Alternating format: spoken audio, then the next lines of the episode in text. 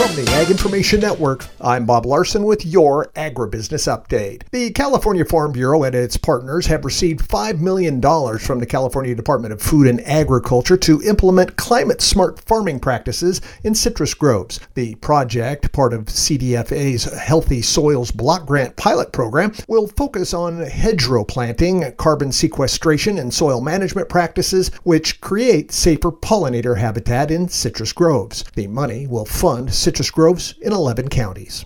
The American Farm Bureau Federation concluded its 2024 annual convention setting policy direction for the year. Passing a farm bill is the top priority for Farm Bureau members, followed by labor and artificial intelligence data privacy. Delegates voted to create new policy to address the growth of artificial intelligence in agriculture, which has the potential to enhance farming practices and conserve resources. Delegates also voted to stabilize wage rates for guest workers.